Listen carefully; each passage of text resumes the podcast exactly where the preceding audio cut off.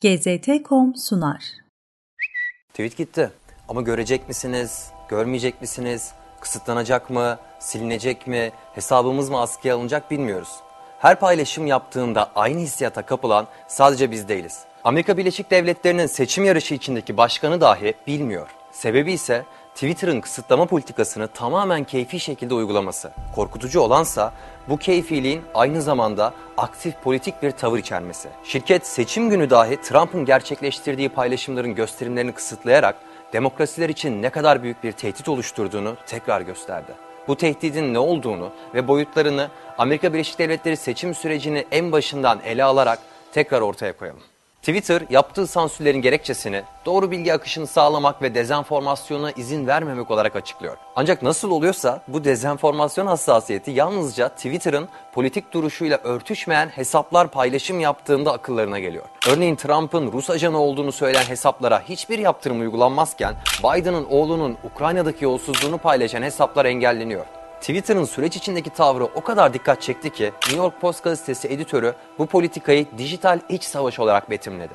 Donald Trump'ın oğlu ise Twitter hesabından yaptığı paylaşımda Cumhuriyetçiler uyansa iyi olur, büyük teknoloji ifade özgürlüğünü ortadan kaldırmaya çalışıyor dedi. Seçim günü yaşananlar ise bu uyarıların ne kadar haklı olduğunu ortaya çıkardı. Donald Trump'ın Twitter sayfası seçim günü sigara paketlerini aratmayacak bir görüntüye girdi.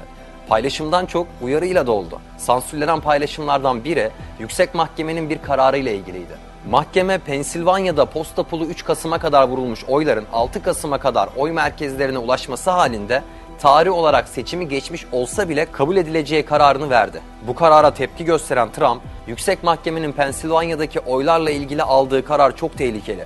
Bu karar yaygın ve kontrolsüz hileye izin verecektir ve hukuk sistemimizi baltalayacaktır. Ayrıca bu karar sokaklardaki şiddeti kışkırtacaktır. Bir şey yapılmalı ifadesini kullandı. Bunun üzerine Twitter söz konusu paylaşımı bu tweetle paylaşılan içeriklerin bir kısmı veya tümü tartışmalıdır ve bir seçime ya da başka bir toplumsal sürece katılma konusunda yanlış yönlendiriyor olabilir şeklinde uyarı etiketi ekledi.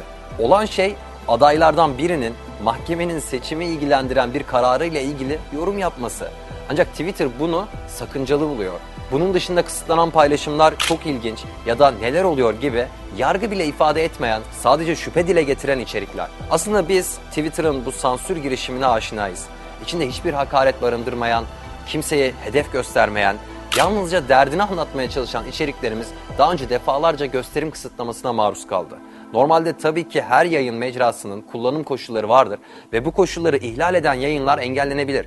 Ancak Twitter'da bu durum biraz farklı kullanım koşullarını kabul etmiş biri bu koşulları ihlal eden hiçbir şey yapmamış olsa bile sitenin editoryal müdahalesiyle manuel olarak içerikler kısıtlanabiliyor. Daha açık ifadeyle Twitter'da yetkisi olan biri içeriği izliyor, ben bu içeriği beğenmedim diyerek tek butonla gösteriminizi kısıtlıyor.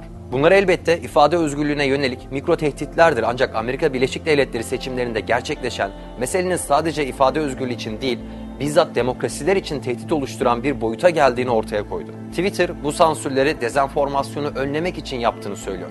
Peki bir paylaşımın doğru ya da yanlış olduğuna kim karar veriyor? Twitter'ın anlaşma içinde çalıştığı fact check yani doğrulama siteleri. Tabi burada şöyle bir soru gündeme geliyor. Doğrulama sitelerini kim doğruluyor?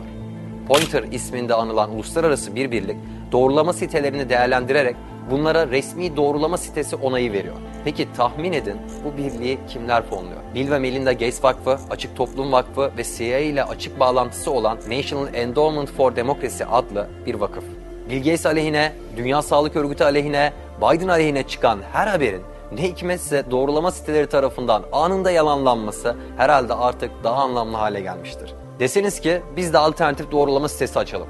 Açtığınız bu siteye de zaten onay alamıyorsunuz ve dolayısıyla sosyal medya şirketleri sizi resmi doğrulayıcı olarak kabul etmiyor. Kelimenin tam anlamıyla bir saadet zinciri kurmuşlar ve gerçeği keyfi şekilde belirliyorlar. İnsanların çoğu maalesef Twitter'ın koyduğu bu taraflı doğrulama metinlerin dahi tamamını okumuyor.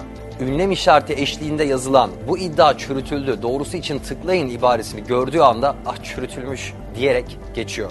Sosyal medya okumaya, araştırmaya, yorum yapmaya uzak insanları bir nehrin sürüklemesi gibi sürüklüyor. İnsanlık dijital despotizmin insafında ucunu göremediği bir karanlığa sürüklenmeye devam ediyor. Ben Murat Soy'dan izlediğiniz için teşekkür ederim.